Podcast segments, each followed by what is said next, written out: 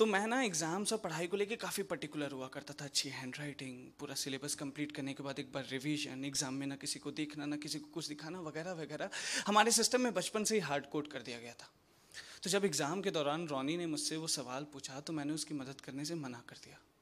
और जैसे ये एक बात, ये एक बात उसे चुप गई। ये जो जनरेशन है ना हमारी, इसे ना दोस्ती बहुत पसंद है। चाहे चिल करना हो या बिचिंग चाहे किसी एक्स का दुखड़ा रोना हो या चाहे किसी नए क्रश की इन्फो चाहिए हो। चाहे सुबह छः बजे लॉन्डो के साथ क्रिकेट खेलने जाना हो या रात की लेट नाइट की ड्राइव हमें एक न एक दोस्त तो हर वक्त चाहिए ही होता है। और और ऐसा ही एक दोस्त था मेरा स्कूल में। नाम भूपिंदर पाल सिंह, उर्फ़ रोनी। साले की हाइट जितनी छोटी थी ना, दोस्ती के बेंचमार्क्स उतने ही ऊपर। यारों का यार था संक्रांति पे पतंग लूटने का मौका हो या शर्मा साहब के टूटे काज का झूठे इल्ज़ाम, अपने सर लेना हो, रोनी भैया हमेशा सबसे आगे रहते थे। तो पिताजी का नया नया तबादला हुआ था शहर में और स्कूल में भी नया नया एडमिशन था और मुझे क्लास में उसके बगल में बैठा दिया गया। मेरे जाते ही उसने मुझसे पूछा, ओए एक्स्ट्रा पेन है क्या? मुझे ये बड़ी बेतुकी सी बात लगी क्योंकि जान न पहचान मैं तेरा मेहमान। रॉनी के लॉजिक के अनुसार ना, किसी से पेन मांग लेना is the best ice breaker जो आप किसी अनजान से दोस्ती करने की शुरुआत में यूज़ कर सकते हो। और उसने तो इस ट्रिक को इतने बार प्रैक्टिस किया था कि इस चक्रव्यूह में मैं अभिमन्यु जैसा ही था। बहरहाल उसके बाद जो हमारी दोस्ती के किस्से हैं ना, वो आज तक हमारे स्कूल के जूनियर्स अपने जूनियर्स को सुनाया करते अगर मैं श्री राम था तो वो मेरा सुग्रीव, अगर मैं सोनू था तो वो मेरा टीटू। और अगर आज मैं कलम हूँ और ये मेरी कहानी एक स्याही ना तो वो मेरा ढक्कन। जिसे अगर कलम के साथ लगाया ना जाए तो शायद स्याही कब की सूख जाए। बहरहाल, अच्छे इंसानों की एक बड़ी बुरी फितरत होती है कि वो हमेशा गलत वक्त पे मिलते हैं। तो क्लास एट्थ के एग्ज़ाम चल रहे थे और शफलिंग के बाद उनकी जो जगह थी, वो मेरे बगल में कर दी गई थी। अब हम ये जो मिडिल क्लास बच्चे होते हैं ना, हम पे अपने माँ बाप के सपनों का काफ़ी वज़न रहता है। तो मैं ना एग्ज़ाम्स और पढ़ाई को लेके काफ़ी पर्टिकुलर हुआ करता था, अच्छी हैंड राइटिंग पूरा सिलेबस कंप्लीट करने के बाद एक बार रिवीजन एग्ज़ाम में ना किसी को देखना, ना किसी को कुछ दिखाना, वगैरह वगैरह। हमारे सिस्टम में बचपन से ही हार्ड कोड कर दिया गया था। तो जब एग्ज़ाम के दौरान रोनी ने मुझसे वो सवाल पूछा तो मैंने उसकी मदद करने से मना कर दिया। और जैसे ये एक बात, ये एक बात उसे चुप गई। एग्ज़ाम के बाद उससे बात करनी चाहिए तो उसने मुँह फेर लिया। फ़ोन किया तो फ़ोन काट दिए। एग्ज़ाम के बाद की छुट्टियों में भी ना कोई मिलना जुलना जैसे बात उस उस पाँच नंबर के सवाल की नहीं थी। बात थी उस एक दोस्त की, जिसे मैं मजदार में अकेला छोड़ अपनी कुछ स्टूपिड उसूलों को फॉलो करने लगा था। और ये ना एक घाव था, एक गिल्ट का घाव। ये गिल्ट के घाव ना कभी भरते नहीं हैं, बस आप वक्त के साथ इनके साथ जीना सीख लेते हो। तो ऐसा ही कुछ हुआ। मैंने इस चोट को थोड़ा वक्त देने का फैसला किया, और अब मैं रोनी नहीं, अभी के साथ बैठने लगा था। अभी भी मेरा दोस्त था, पर वो सभ्य था। एक्चुअली वो एक पोटेंशियल आईटी मटेरियल था ना तो सब उसकी बहुत ज़्यादा इज़्ज़त किया करते थे। और असली दोस्ती का पैमाना तो बेजती कितनी गाड़ी उससे नापा जाता है ना। फिर ज़िंदगी ने एक करवट ली। एक रोज़ निर्जा मैडम का पीरियड था। निर्जा मैडम हमें इंग्लिश लिटरेचर पढ़ाया करती थी और उनका पीरियड रिसेस के जस्ट पहले हुआ करता था। तो इस दौरान भूख अपने चरम सीमा पे होती थी और माँ के हाथों की बनी पूड़ी और आलू की सब्ज़ी की याद लगभग सारे हदें लांग चुकी थी। तो मैंने अपने आप को ब्लाइंड स्पॉट में रखा, एक बड़ा सा बाइट लिया और मुँह में भर के टिफ़िन अंदर। पर तब तक देर हो चुकी थी। लेजेंडरी आलू की सब्ज़ी की महक मैडम के नाक तक पहुँचे थे कि मैडम काफ़ी गुस्सा हो चुकी थी और कोड रेड फॉलो हो चुका था।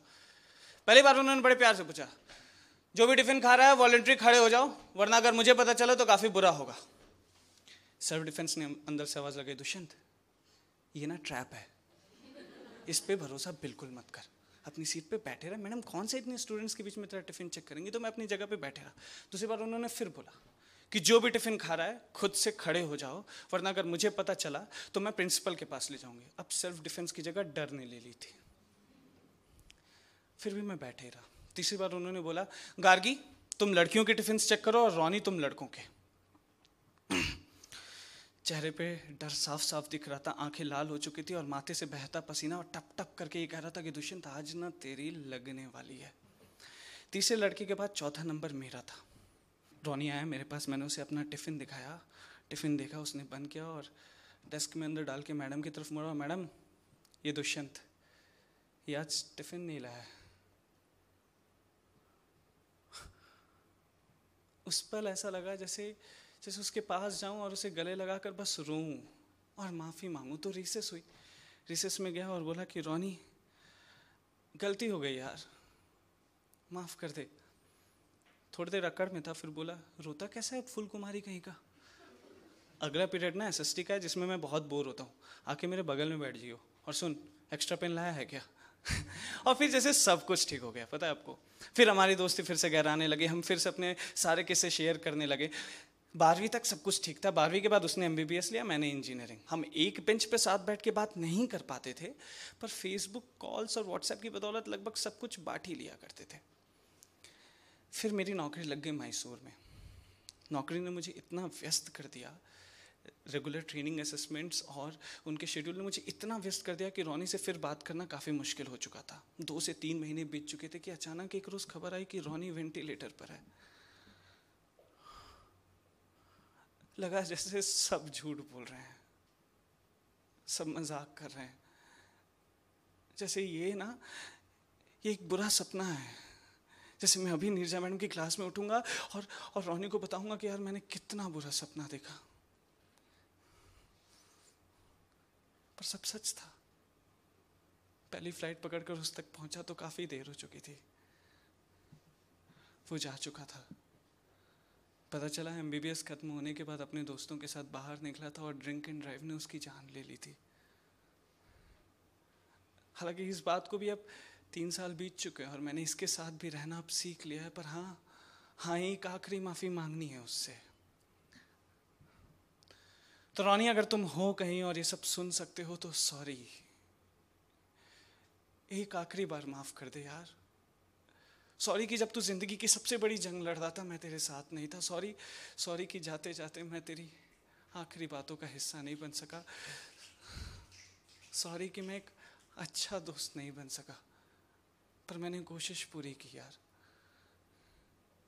और आप सबसे सिर्फ़ दो बातें। कि जो दोस्त होते हैं ना, ये बड़ी बेशकीमती नायाब और रेयर होते हैं। इन्हें महफूज रखा करें, सेफ़ रखा करें and don't let them drink and drive no matter how hard they force और इंसिस्ट यू और दूसरी बात, आप में से किसी के पास एक्स्ट्रा पेन है क्या? Thank you